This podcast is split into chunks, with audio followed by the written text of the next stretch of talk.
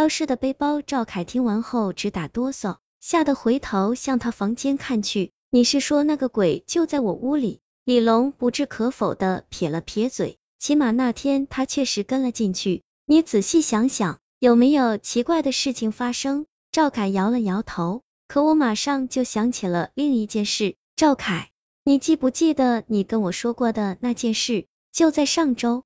赵凯发现自己为了参加面试买的西装不见了，可后来却又发现，不单是这套西装，还有衬衫、T 恤、鞋子、背包等好几样东西都没了。赵凯不耐烦的看了我一眼，没准是落在寝室了。难道你想说是鬼偷的吗？李龙忽然插嘴道，你的背包是不是用蓝色帆布做的那种？赵凯嗯了一声，你见过？李龙没说话，转身。回屋取出一个蓝色帆布包来，我一眼就认出这是赵凯的东西，因为上面还挂着一个大头娃娃。而当李龙将包打开后，里面有一套西装和一些其他衣物。怎么在你那里？赵凯不解的问道。李龙同样不解的说道：前几天我收拾东西，无意间发现柜子里多了个背包，我一开始以为是房东留下的，可之前柜子里明明没有这么个东西。没想到竟然是你的，我明白了。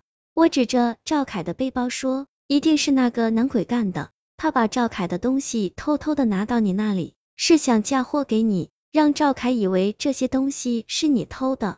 他想引起你和赵凯的矛盾，可这样对他有什么好处呢？李龙的表情有些僵硬。说实话，现在我每次回来都提心吊胆的。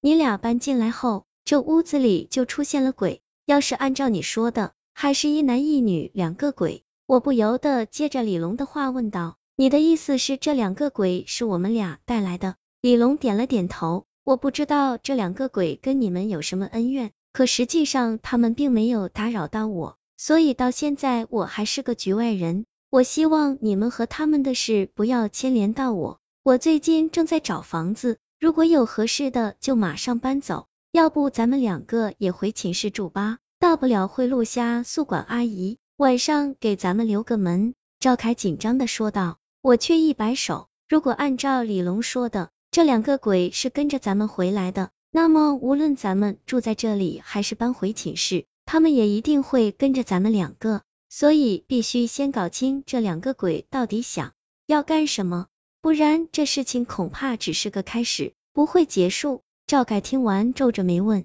他们为什么非要缠着咱们腻？”李龙想了想，说：“其实有一个问题，你们想过没有？为什么我和赵凯都听到了走路声和开门声，只有你没听到过？”我仔细的回忆了一下搬进来的这段日子，好像确实没有在夜里听见过什么开门、走路之类的声音。不对，李龙像是想起了什么似的，忽然说道：“其实你听到了。”你是不是有一次在客厅里对赵凯说，邻居总是在半夜放歌？我点了点头，而且每次都是在我睡得迷迷糊糊时放，所以我能听见有歌声，但是听不太清唱的是什么。李龙紧皱着眉看了我一眼，隔壁住着两位老人，我搬来那天老两口就去外地看孩子了，到现在还没回来，也就是说，咱们隔壁根本没有人。隔壁的歌声，赵凯听完也说，我也从来没听见过有人放歌。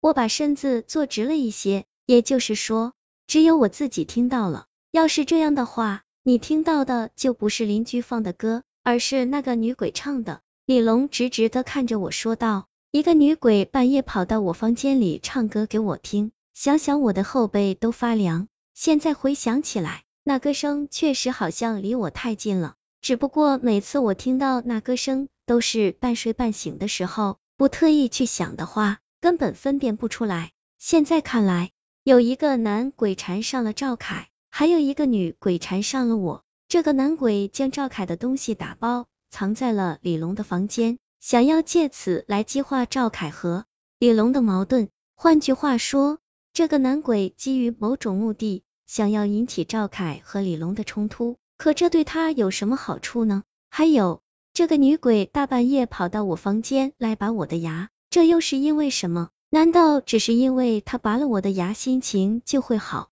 这显然也说不通。另外，最重要的一点，我和赵凯是什么时候招惹上这两个鬼的逆？难道真像李龙所说，他们是跟着我们一起搬来的？那他们缠着我们的目的又是什么？我的牙疼的让我没法继续思考，现在我嘴里满是血腥味，智齿恐怕已经开始化脓了。于是我吃了一片止痛药，但就在这时，李龙像是想起来什么一样，一把就抓住我的下巴，扒开我的嘴向里看。我很不高兴的推着他，可他却毫不在意。李龙的眼睛转了半天，最后才说道。你的牙并没有被拔下来，只是拔出了一半。我捂着肿起来的腮帮子，点了点头，不知道他要说什么。李龙忽然说道：“你是不是睡觉的时候喜欢睡在床的右边，并且面向右侧卧？”我想了想，点点头：“是啊，怎么了？”李龙茅塞顿开的一拍大腿：“那个女鬼根本就不想拔掉你的牙，